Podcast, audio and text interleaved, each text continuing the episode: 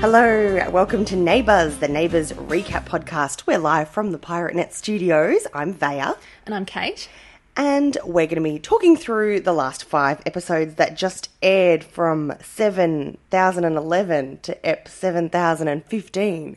And the big cliffhanger from last week was the arrival of Kyle's dad. I like to call him Dud Dad. Dad, dad, it's a good one because Kyle has hasn't seen his dad since he was like eight years old. And We- he, he's not 100% sure if it is his dad as well. That's right. It's like, oh, I think I'm related to that guy. Yeah, he looks kind of kind of like me. So I'm a little bit curious that none of this came up in the lead up to the wedding. Yeah. Like Georgia didn't say, you know, are you sad that your dad's not here?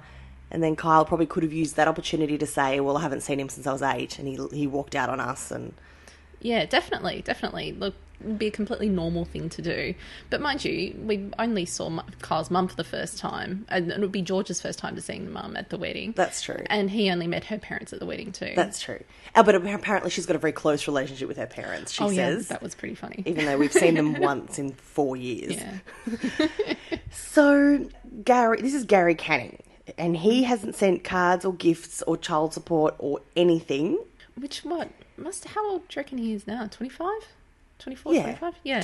Twenty-six, yeah, something like Yeah. that. Oh, look, I think I'd write him off at that point as well, to be honest. Although there could be a, a hefty little pay packet coming Kyle's way if he plays his cards right.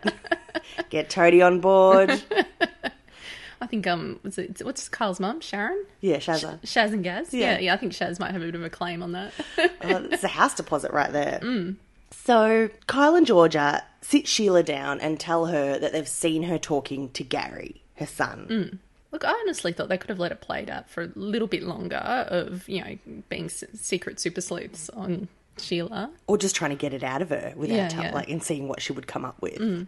But we all know that Sheila loves it when they invade her privacy, much like when they were um, snooping on her computer to delete emails. Yeah, oh, and I love how she makes this all about her. Like, guys, that was really rude. You guys spying on me? Like, um, you've, you're hanging out with the missing dad. I No, don't, no. think this is about them being rude right now. And it was down at Lassiter's Lake. It wasn't, you know, like she was in Eden Hills or something Exactly. like that. It was in a common space. Mm. She says it's complicated. She doesn't know much about Gary, just that, you know, he's this odd jobs man, sometimes hangs around, and Mm. Which I love that Yes. Dud Dad's an odd jobs man. so is Dyla Kyle. Exactly. It's, it's genetic. Yeah. it's gene- genetic that you can't hold down a full time job. Yeah, yeah.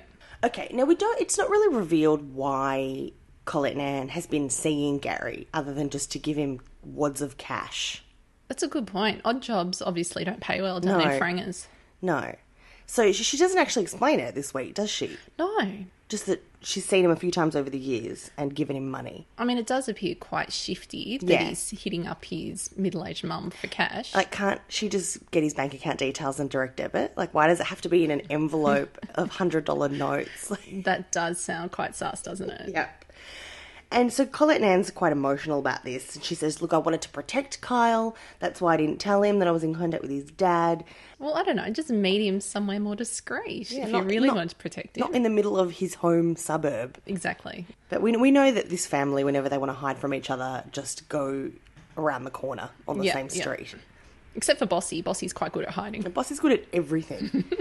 so Sheila finds Gary again and tells him to clear out. That Rack off. Yeah, Yeah. that Kyle knows about him and she wants him out of the way and doesn't want anything to do with him.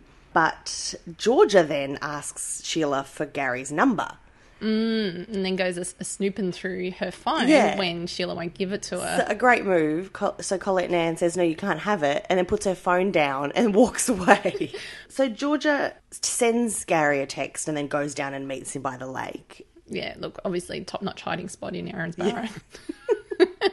and then, then oh yeah, that was funny because then she goes up to him and she's like, "Oh, Gary Canning," and he's like, "Oh yeah." He wants to know. And then like you can just see the, the cogs going in his head. You're not me, mum. And then did my mum send you? Like, oh God! At that point, Georgia should have gone. I don't want to. I don't. I don't want ties to this family. I'm going home. How do you spell annulment? she kind of guilts Gary into coming back into contact with Kyle. And she says, you know, Carl thinks about you every day, which is news to us because we've never heard of Gary. Yeah, I mean, Kyle never mentions him. Nah. So, look, I'm not sure if the. To be honest, I don't think Kyle thinks every day. That's just a very good point. Georgia's being very generous about her husband. So then we have this moment where Georgia comes back to the house and then Georgia says, I've got someone here to visit. And then Gary walks in. yeah. Now we have this weird story in the middle of Brennan and Paige. So Detective Mechanics hanging out at the cafe looking really sad. For, we don't really understand why. Uh, and Paige gets the horn from that, basically, Yeah. doesn't she? Yeah. Paige completely forgot why she broke up with this guy and is suddenly all she wants is to get him back. Yeah, it's look, she just needs to read that. He's just not that into you book, I think, because he's Yep. sending out all sorts of signals that he's not interested. Or the sequel, it's called a breakup because it's broken. so Bailey is the voice of reason, tells Paige, you just need to try harder because that's always worked well. yeah, yeah, that doesn't reek of desperation. Nope. No. See, look, Paige knows her shit when it comes to men Yeah. as well. Paige doesn't need to be looking at her nerdy little brother for romance No. advice. So he suggests, why, next time you see Brennan, invite him over for a swim. And Paige decides, well, I'm not going to wait till the next time I see him. I'm going to try and run into him again. And Mm, hmm. so then she and Bailey spend the rest of the episode jogging. Yeah, to run into him. And it was it was a weird kind of run Lola run kind of yeah, chase scene for someone who's not there. But my big issue with this is that I've watched the credits for Neighbours Yeah. a f- good few thousand times. And for up until recently, Brennan's pool featured in most of them. Oh, Brennan has a pool already in his backyard. does he? Yeah, yeah. Don't you remember back in, you know, the Madge and Henry days, the, the credits where Henry got pushed into the pool and then um, more recently some other guy got pushed into the pool. I always thought there was only one pool. No, because um, Paige's pool is newer. Oh, Remember, we didn't. It, I think is it Toadie's got a pool. Yeah, Toadie has a pool. how can they all afford pools? Look, I don't know. and yet, Doctor Carl doesn't have one. Carl doesn't have a pool. No. Mm. He's just got a giant garden gnome. Oh, so, so Paige keeps asking Brennan how he is, and he just is really rude to her and blunt and just says, No, I'm not interested, basically. I don't want to talk about It this. was Detective Mechanics time of the month. I thought. Yeah. Then he immediately, he realizes that he's being an asshole and he goes back and apologizes and said, "Oh, this whole Sonia thing, how she's getting mysterious letters from a stalker reminds me of Kate, my dead ex." And He's a cop. He should just be impervious to all of that. Yeah, it- it's like she's a case. you it- know, bad things happen. otherwise he'd be Don't walking take him home. And again, it adds to my argument that he's better off as a mechanic. Yes. If he can't let this stuff go. so eventually he does come over and hang out in the pool, and there's this montage of them splashing around. with Bailey in the pool because nothing says sexy times in the pool like having your nerdy little brother chaperone it. Yeah. And now we go to Amber. So Amber's freaking out because she has one of two exams. She's Yeah. had her like English exam or geography exam, whatever it was. and the only other exam she has to pass year 12 is media studies. Now, I didn't study media studies, but it's it's not the most academically rigorous subject, isn't it? No, no. The essay would be that'd just be an essay, wouldn't they, for an exam? Yeah, maybe sh- showing some footage and responding to the footage. maybe, Mm, So opinion based responses. yeah. Yeah. So really, she could wing it. Oh yeah, yeah. Did she need to study for it? Well, her study consisted of Daniel quizzing her on um, a glossary of terms such as mise en scene. Yes. And if you're getting to the end of year 12 and you're still needing to be quizzed on things like mise en scene, you got bigger problems. Mm. Oh yeah, yeah. You need, you need to go and revise your 11 and 10. So she basically has a freak out, doesn't she, down at um, Erinsborough High just before the exam. Yeah, in that pretty wooded area. She has a panic attack. Oh yeah, you know that's the spot where Kate lost her shoes one night and could never find them. Yeah, so every time I see someone there, I'm like, I'll just keep an eye out for her shoes. And so she's walking through that area thinking, maybe I can get special consideration. And I think, actually, maybe you could. Your pa- you know, your parents' relationship's pretty rocky. oh, look, to be honest, I think she, I think she and Munter both needed special consideration for their entire academic career. That's a good point. Oh, so at that point, Daniel suggests this paparazzo job to her. He's like, why don't you just go grab a photo of William and Kate's new baby and sell that? It's like, that's your viable career alternative to s- passing your exams. I love that. That's um, you know his ethical response to to it as well. Yeah. And she's like, um, I want to be a serious photographer. And then she has this massive freak out, this panic attack. She's hyperventilating, and Rain comes over to them in the middle of this, and that takes that moment to ask if Amber's been able to take any photos of trees. Yeah, when it's clear that um, you know, Amber's freaking the hell out. Yeah, Uh, she's having a breakdown. Just give her five minutes. yeah. And then Rain follows her to the school and gives Amber what I thought Amber should have been doing for weeks now is some deep breathing exercises before the exam. So gets her to breathe in and out and meditate. And then tells her that, oh, you know, it's all right. It d- doesn't really matter if you fail. You'll be fine. She yeah, she basically starts giving her all these affirmations like this is just one step in your journey. This is just another day. Don't give it power. Yeah, yeah. No, it's quite nauseating, isn't it? Yeah, and that's all Amber needs. She's like, "Cool, going to go do the exam now." Yeah, but like reading between the lines, you know, she's saying, "Oh, it's okay, Amber. You can just be one of the sister wives at New Eden. You'll be right." Because after that, Amber says, sure, let's help her plan her cult. Yeah, All right, so we'll pick it up with Gary Canning and Kyle with this cute scene of them standing awkwardly in the backyard trying to reconnect after 20 years apart and they're just catching up on life. Have you been? And yeah. It's pretty awkward. yeah. And they, you know, got to the point where they're looking around and just pointing at stuff like, there's a veggie patch. And oh, is that is that a hot tub? Yep. so it was pretty orcs. And then thank God Bossy comes out to break the ice. Yeah, yeah. Look, Bossy, as always, steals every scene she's in. Yep, she's on form.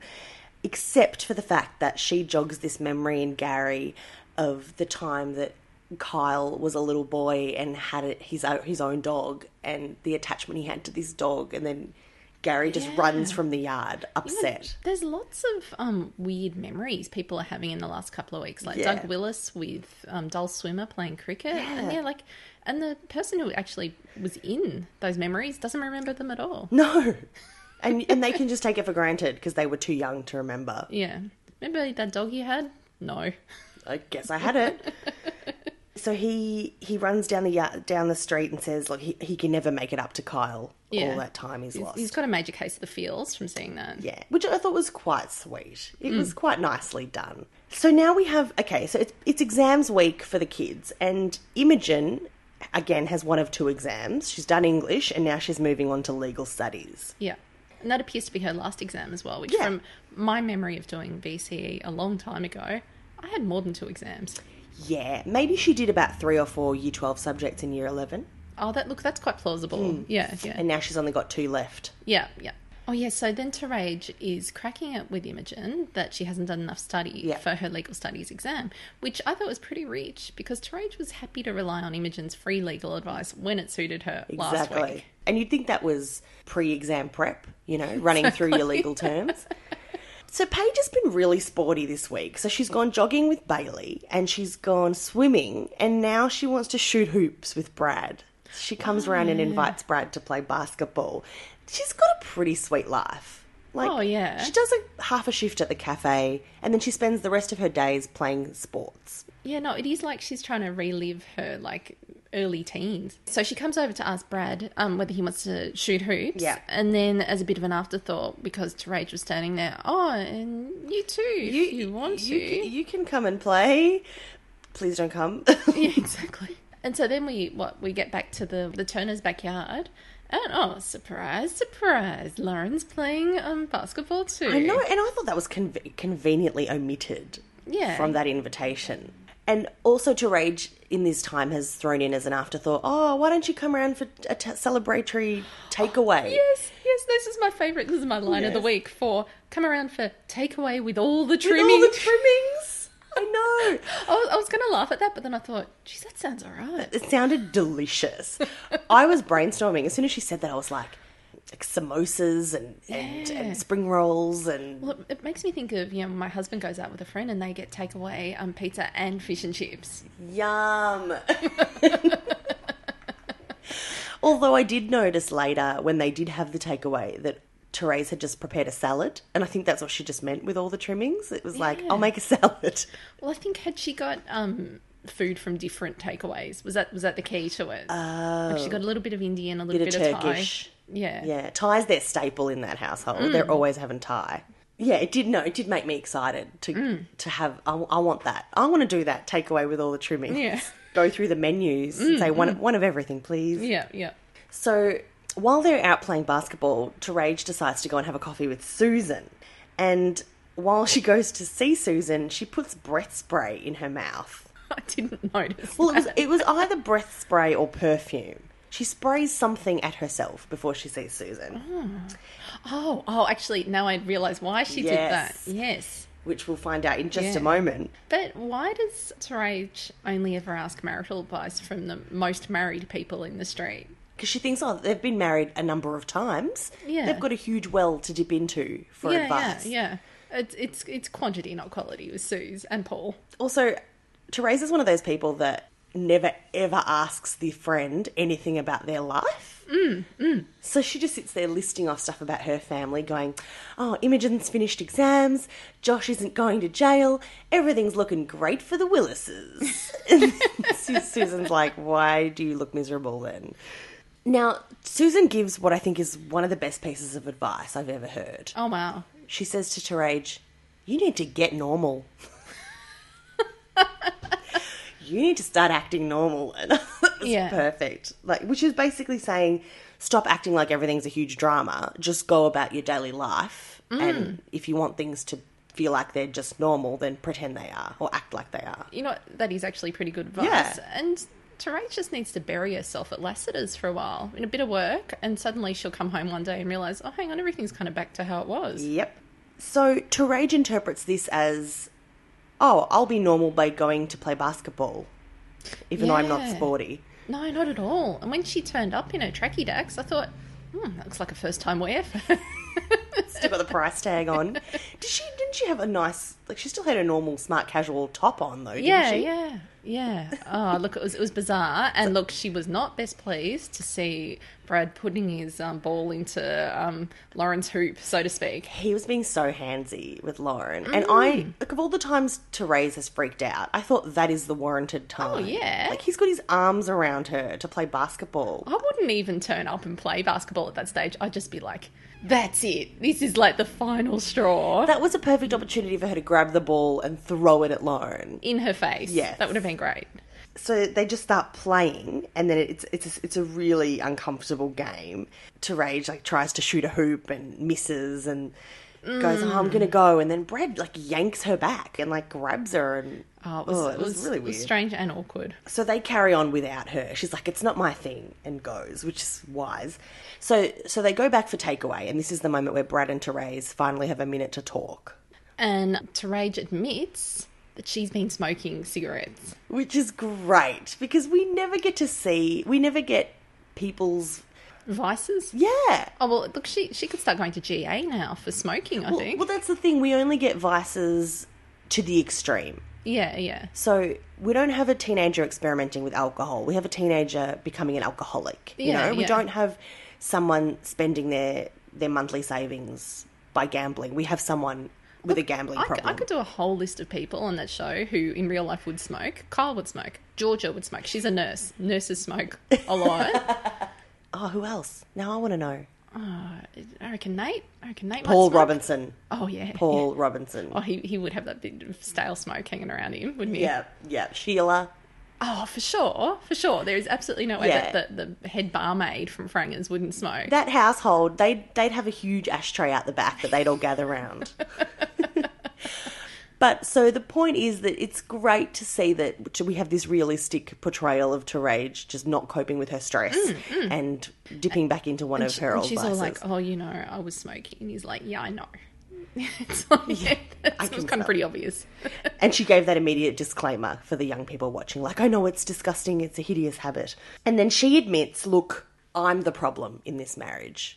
You know. Yeah, I mean, you're a harpy. Yeah. basically, we all came to that conclusion months and months Yeah. ago. Although, once we did come to that conclusion, I then realised what, how much of a dropkick Brad was as a husband. Oh my god, he is the kind of man who does need a ball breaking woman around him to Yes. actually just get through life. Because frankly, he ain't living on Ramsey Street without her. No. He's, g- he can go and do his part time PE teaching Oh, elsewhere. just do a few casual yoga lessons down in Yeah. the park. yeah. Yeah. Hmm. They're definitely mismatched. They're, they're, They've got a terrible marriage, and they admit they decide to spend some time apart. Yeah. And she packs a bag. she's going to move into Lassiter's. Yeah, she's going to move down the road. But the thing is, their, their house, they don't own their house. It's, it belongs to Lassiter's Oh. because it's the Lassiter's manager's residence. Right. Which to me implies that the Lassiter's manager has to live there. Yeah. See, I was thinking um, a couple of weeks ago that this was all leading up to Brad moving in with Brennan. And like, because Brennan's all by himself in that, you know, family sized home. in the Kapoor house. yes, yes, with the Kapoor's furniture. Yeah. God, that's a house I don't want to visit. So they're going to work on their marriage by living a couple of doors apart. Well, no, no, she's down at Lassiter's now. Yeah, but it's not far. Look, you, you It's can around get, the corner. mate, you can get a taxi ride from Lassiter's to Ramsey Street. Yeah, but it's not a very big fare. No, no, no. Plus, she actually doesn't spend much of her time in Lassiter's, as we'll get to in the next episode. she Yeah, spends yeah. most of her time in the waterhole. She could rent a room above the pub. Mm. So she tells Imogen she's moving out, and that's where we leave them. Yeah. Now we have the hippies. So Paul is hounding Daniel about this business that he's doing. He's turning our beloved Pyronet Studios into some hippie bar. Yeah.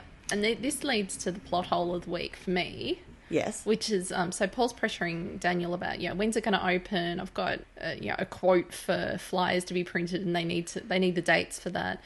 And then Daniel, like, as a way to just kind of, you know, get out of doing hard work, says, oh, you know, we can't open it now. It's the silly season coming up.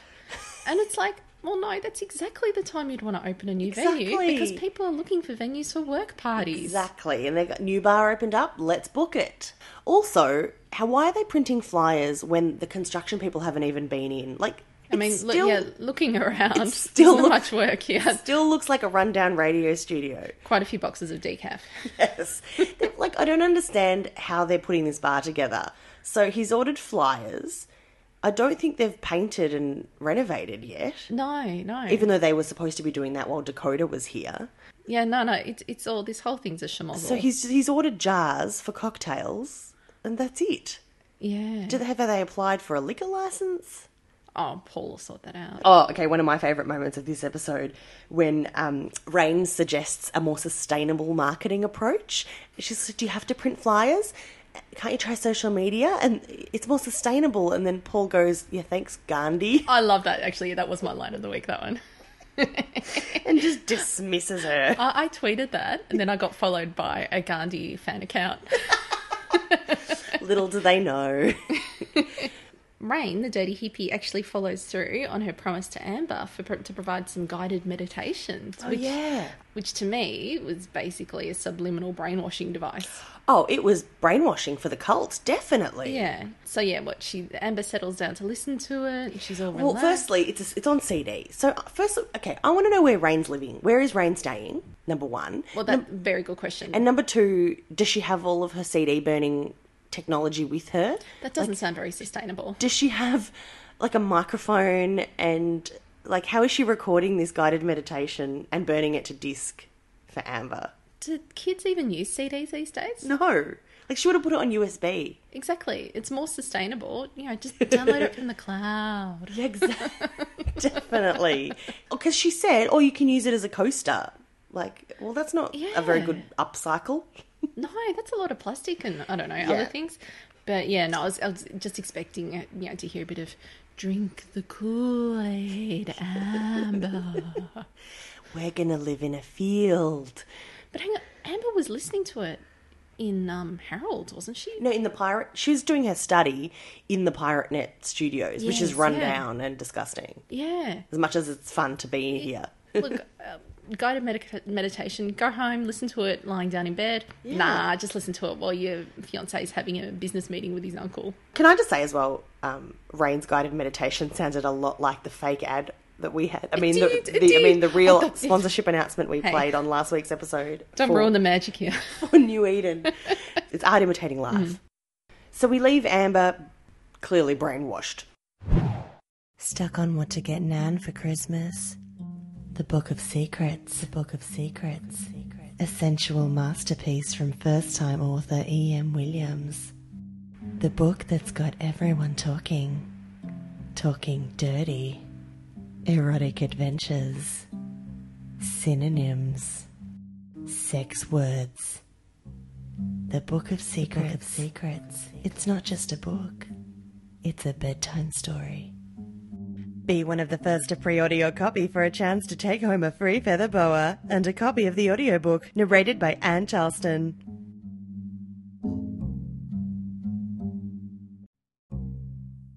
This is Neighbours, you're with Vaya and Kate, and we're going into Wednesday, the middle of the week, with Brad and Terage are going to part ways for a little while. And I was rejoicing because I can't stand them as a couple. They don't make any sense to me. I'm, I was actually feeling a bit traumatized by just you know, sitting on the couch of an evening and watching somebody's life implode. Yeah.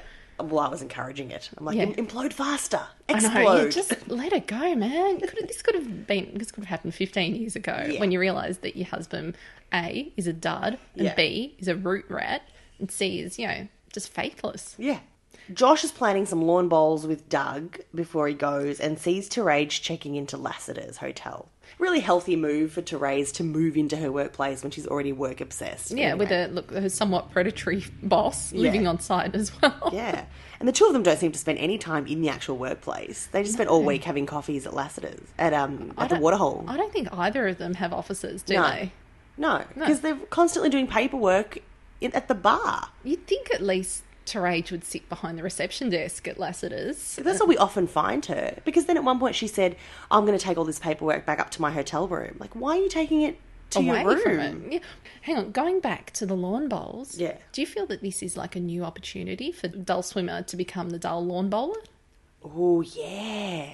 Because that's a Commonwealth game sport, isn't it? Lawn bowls? Yeah, why hasn't he just channeled his energy into a different sport? kind of weird bit for me was when he came back and he's like, "Oh, so it was so good hanging around people who didn't want to talk to me about the case because they didn't know about it." Yeah, mate, that's all your friends now are in their seventies. Yeah. Well, he was already, he, his last girlfriend was 40. So it's only a natural progression. He's just going to go up and up. Okay, so Josh and Imogen find out about the, this split and they're upset like they're nine years old. And Paige, again, the voice of reason, Paige says it's probably good for them to spend some time apart. They've been through a lot. This will give them a chance to figure it out. And Imogen shuts Paige down. Yeah, but then but then Paige comes back and says, "Look, I've, I've been through a divorce with my parents, and your parents aren't in nearly as much shit as my parents Yeah. were," which I thought was really nice, actually. I thought it was a real, ni- it was a comfort. It, she was offering some comfort, and Imogen just says, "You wouldn't understand," and Yeah. screams at her. the, the vein was throbbing in her forehead. God, was it this episode where um, Imogen finally tracks down to Rage at Lassiter's and said, "Oh, you know, I had to find out your room number from reception." Yeah. Which a seems like a bit of breach of privacy for reception to give it away, and b read between the lines, Imogen, Mum's escaping you too. Mum, Mummy doesn't want you anymore. But that's not the first time the receptionist's given away someone's private details. oh yes, yes, back to Kyle and George's wedding. Yeah, they gave out Shaz's details. Yeah, yeah. that receptionist needs to go. It's another dark day for Lassiter's, really. Yeah, should, they need to ship her up to Lassiter's Darwin with Munter. okay, at this point, Paul notices Therese is living at the hotel. He says, "I noticed you've checked in." Mm. Then he said he was paying for it, didn't he? Oh, that's weird. Yeah. So instead of it just you know just being written off as a corporate expense, business expense, yeah. yeah, No, I think Paul's paying for it out of his own cash. Oh, that's creepy. because then um Terage is a bit freaked out by that and about him wasting his money. You know, Paul's already absolutely pissing away cash with the lentil bar. Oh, as well. exactly. How much do you reckon uh, that room at Lassiter's would have cost a night? Maybe 120 bucks Yeah, or something? yeah. yeah. yeah. Again, if if Paul's sniffing it at a seven thousand dollar scratchy ticket, a hundred dollar a night room, it's just nothing to him. And then Imogen's a bit pathetic here. She asks Therese if she could have dinner with her. Well, you're not living with us, but can I at least have dinner with you? And Therese just like, nah.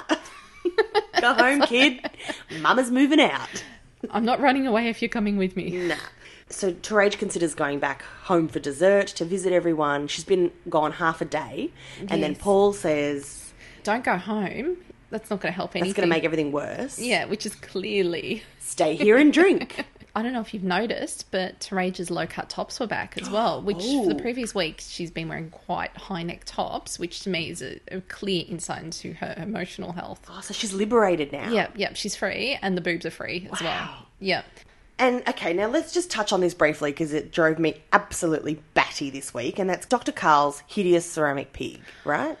Oh, Lord Jesus. No, yeah. Oh, God, it was painful. So he's got this pig that he's named Elvis. And it's a giant pig with daffodils coming out the top. It is super ugly. And Susan hates it more than she's hated anything. She'd probably take a visit from Sarah over having this pig Yeah. on her front the thing's lawn. the size of a washing machine, basically. So Carl and Susan keep bickering about it, and Carl's just being absolutely ridiculous and taking selfies with the pig and acting like it's of some value. Like, When, when he himself admitted that it cost ten ten dollars. bucks, man. Yeah. So Susan's had enough and encourages the Gabers to mess with the pig. She's like, if you guys could keep playing kick to kick so that you smash the pig, that'd be great. And the, the Gabers take it one step further and decide to get Pig pig nap. yeah, do some pranks and rather than take the pig and put him in the tip, they hide him around the complex. Now, this to me, yeah, we were talking a couple of weeks ago about how they're, you know, the Gabers playing kick to kick is a Yeah. bit of a euphemism for them Yeah. actually getting it on.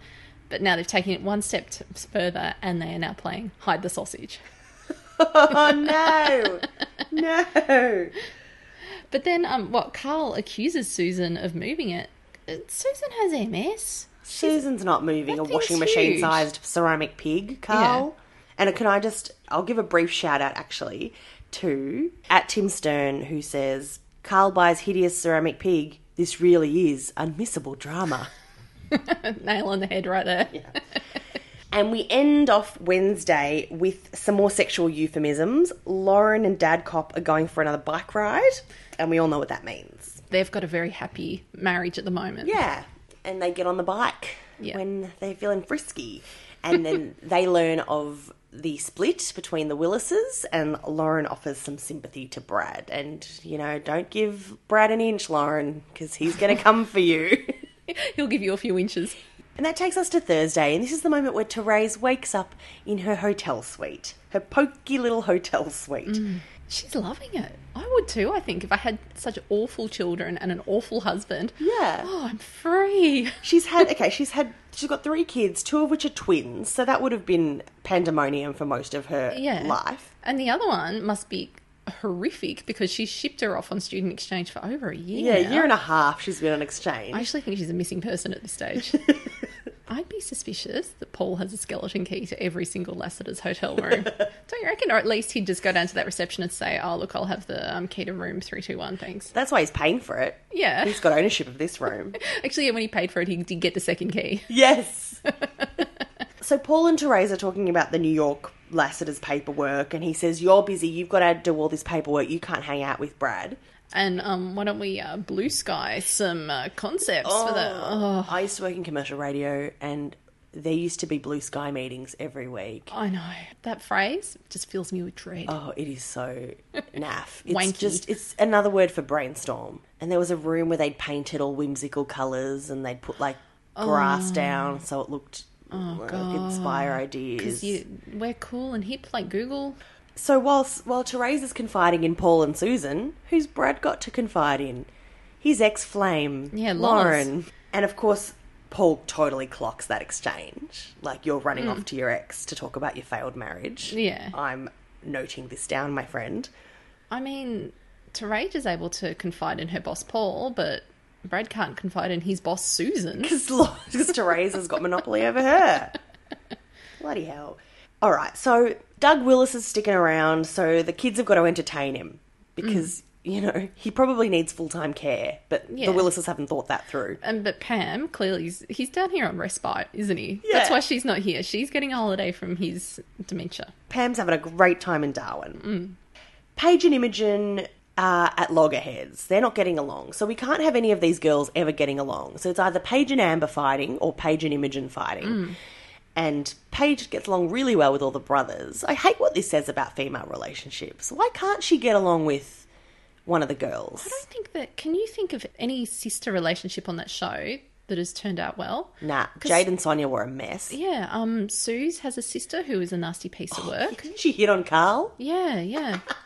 The, the Scully sisters they nearly killed each other. Oh yeah, remember Flick and Steph? Yeah, horrible. But there, there aren't any other sisters, are there? Well, there was Kate and Sophie, but Sophie was pretty much raising herself. So. Yeah, I mean, and I guess Jem was like George's kind of sister, but she turned out mental No, and it's- evil. Yeah, And last week, Imogen was on Paige's side. She was telling Amber, get over this. She's our sister. We've got to make this work. So I don't know how Imogen's done this sudden about face. So they're supposed to go and hang out with Doug while Josh is off doing his first day of community service. As I predicted, it's hard manual labour on the side of the road. At Lassiter's though, what's going on with Lassiter's? They don't have their own maintenance Nah, man. they've got- I mean, there's rubbish everywhere. They're Incendiary devices. They've got the local delinquents coming in to pick up after them. I'm just bewildered by this whole situation. But look, we all know that Paul would love a bit of cheap labour, and that would be the cheapest of the cheap, getting the chain gang in to do a bit of gardening. It looked like yard duty. It did. It looked like they had they had garbage bags and tongs and they were picking up papers. Well, they, they probably found the spot where um, Taraj goes out for a sly smoke, and Yeah. there's just like a, about 50 cigarette butts there. Yeah, that would have been a good hour of the day de- devoted to that. So, okay, that was a bit of joy. In the meantime, Doug's meant to have met up with The girls. the girls, and somehow he's lost now. Yeah, he's wandered off. And now, of course, Imogen and Paige blame each other. Much like Paige's Run Lola Run earlier in the week, they're running around Aaron's Barrow trying to find him, asking every single person they encounter if they've found him. And finally, they come across Josh on the chain gang. Yeah. And they said, and this is what I thought was a bit insensitive. The guy's doing his first day of community service. Mm. Maybe go and sort out your granddad on your own and don't involve Josh. Exactly. Just let him get through his first day of community Yeah. service without a drama. But no, they have to get Josh to help them, saying, Granddad's missing. So he's then got to tell his awful supervisor. Oh no, awful slash great. That that work supervisor has met a, quite a few scumbags in his life, and he does he will not have the wool pulled over his eyes. Yeah, he's got a low bullshit threshold. Yeah. You know, I'd be like, oh, mate, my granddad's disappeared, so c- I'm just going to nick off down and get, yeah, mate, oh, yeah, I'll see you tomorrow, all right? And then that's when Terage gets wind of it, Doug going missing, and she says, I'll get involved. And Paul's like, No, no, we've got the blue sky session. Oh, shut up, Yeah. Paul. And then Susan takes that moment to tell Paul to back off. Like, why are you interfering with this marriage? Oh, Susan, Susan loves absolutely ruining his love life. she did with Priya. She did it with Rebecca. Yeah, no, just back off, Suze. Let Paul, you know, Yeah, I have a fun love, that, time. I love that she just can't stand him. Yeah. Mm. Like, she's, ugh, she's got to share a space with this guy, and she's, not, she's not having a bar of it. Then what happens in the middle of all of this is Nate and Chris are still brainstorming how to kidnap this hideous pig. oh god, and they it was take it- a really, really weak plot point. for so the week. painful. They take the pig salsa dancing, and we don't even get to see the salsa class. Yeah, Like, what a ripoff! another euphemism for the the vertical t- vertical tango. So really, Nate and Chris are just doing it all around town and pretending to to, to Yeah, use this hide pig- the sausage, to yeah. hide the sausage.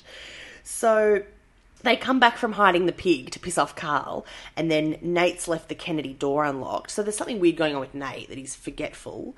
He's left the Hmm. door unlocked, and Doug has slipped in there for a little kip on the Kennedy yeah, couch. I remember back in the day when Doug used to live there. Yeah. moved in after Des moved out. Yeah, so he thought he still lived there and he went to sleep. Yeah. And so the, ga- they get him back safely, and Paige and Imogen can then walk Josh back to community service. It's like, got an hour left, can go back and pick up some more papers.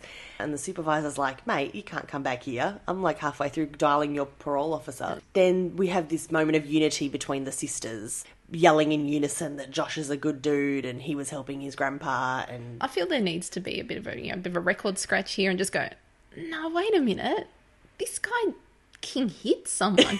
that is not a good dude.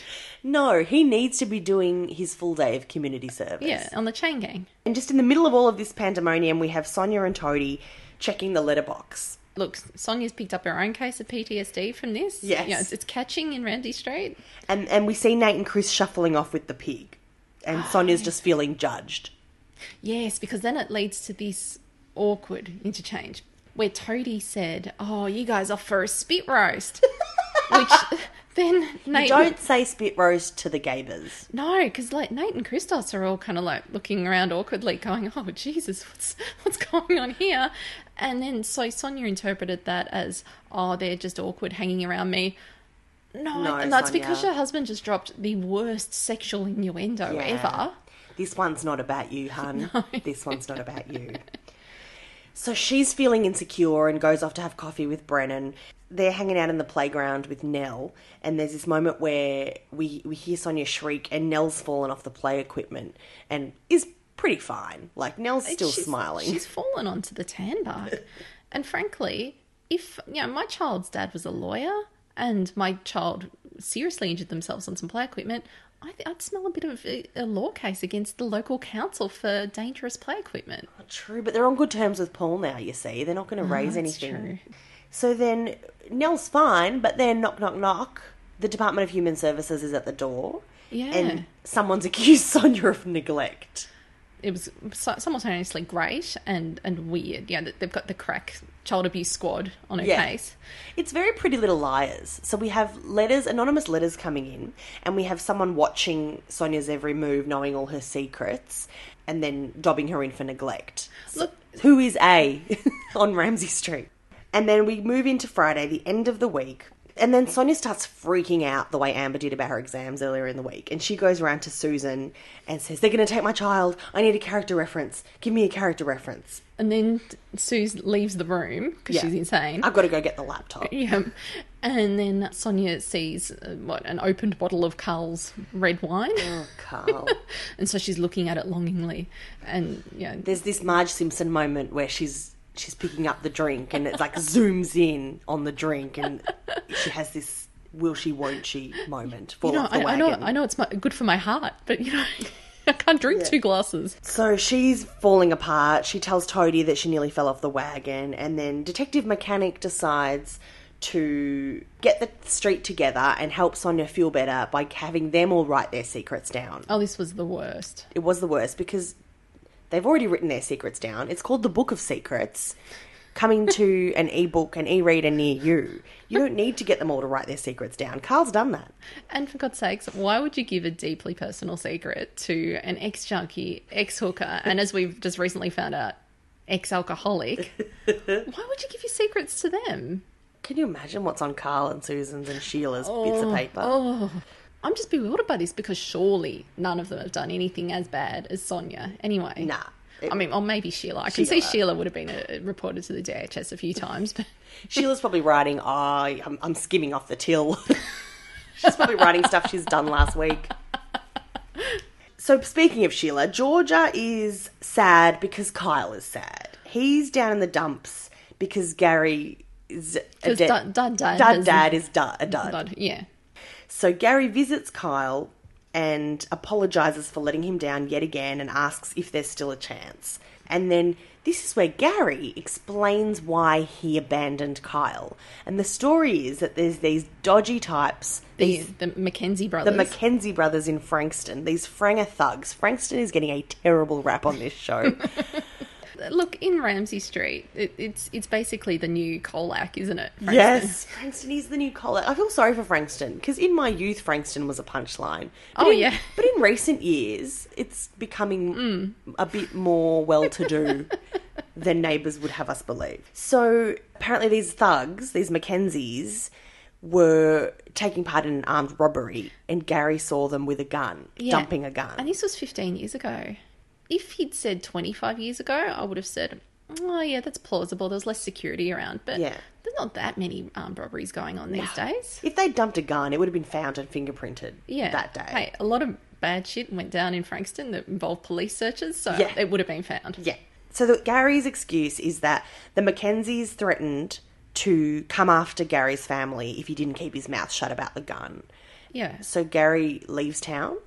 Yeah, I know. Just like, oh, sweet, I'm out of here. like he could have just said, "Okay, I'm not going to talk about it." Yeah.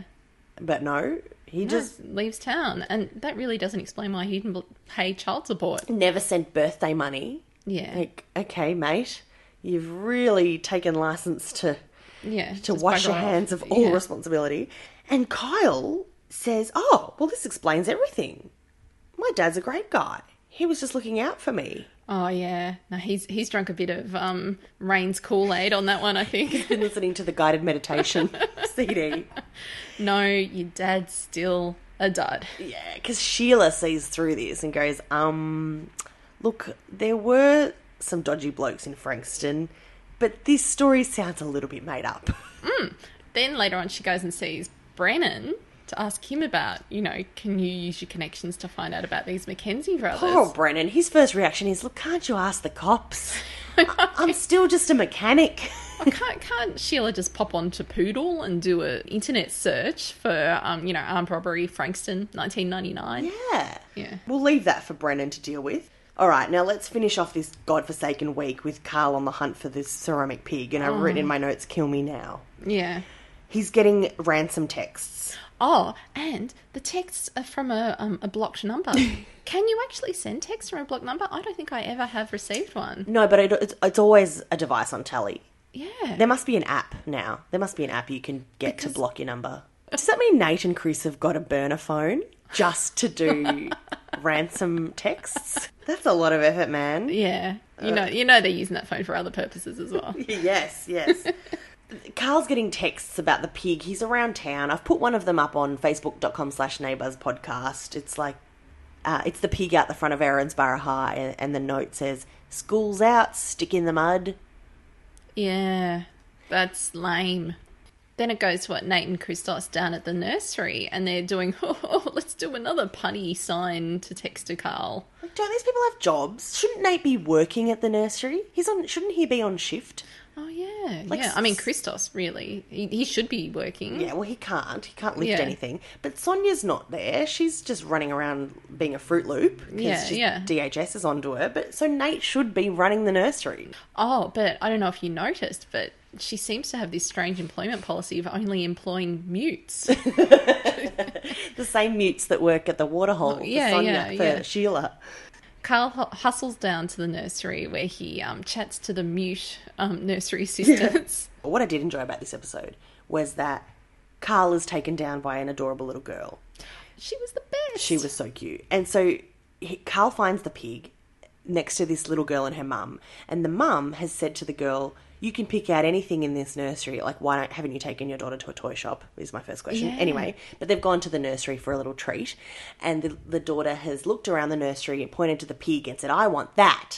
Carl says, No, no, no, young lady. This is my beloved pig that I've had for two days and paid 10 bucks for. There's just an easy solution to it. It's not for sale. It's not yours, love. And so Carl's trying to talk this kid into take. Why don't you take this garden gnome? What else do you want? Yeah, she points to this ornament that's a scarecrow, and Carl looks at the price tag, and it's two hundred and eighty dollars. Yeah, yeah. Why is Sonia keeping stock that is two hundred and eighty dollars in the nursery? She's not going to move any units with that. That's worth more than her juices. Get some herbs in there for crying out loud. Probably, it's probably packed with diamonds, that scarecrow. So Carl pays nearly three hundred dollars to buy this little kid A a scarecrow. scarecrow ornament so that he can take his giant pig home. I'm not even making this up. What And- what is going on? you just know that Elvis the pig is going to be um, broken in some sort of street cricket Ah. related incident next week. He goes home and instead of Susan divorcing him, which would have been a logical conclusion, Susan just judges him and shakes her head and said, "Why did you spend so much money?" And he says, "I miss our menagerie. I miss having pets." So he's become attached to a ceramic pig. Can't they just trap another galah or something? Ah. So Susan's like, "Oh god, if you can put this pig in the shed and never talk to me about it again, That pig would be taking up half the shed, quite literally. I could turn that pig into a shed. Can't they get another dog? Ramsey Street needs more talented dog No, actors. because Carl says they have to get an animal that they haven't already had before. Otherwise, it's like replacing a family member. Because that's logic. Yeah, no, that doesn't work for me. So there's Well, gonna. they've never had a cat, and my goodness, they could do with a smart cat on that show. Oh my god, I would love a cat. Why haven't we got a Ramsey Street cat? I know, tiddles. Cats run the internet. Exactly, They- exactly. This cat could be a star. Yeah, it'd just be like meme city.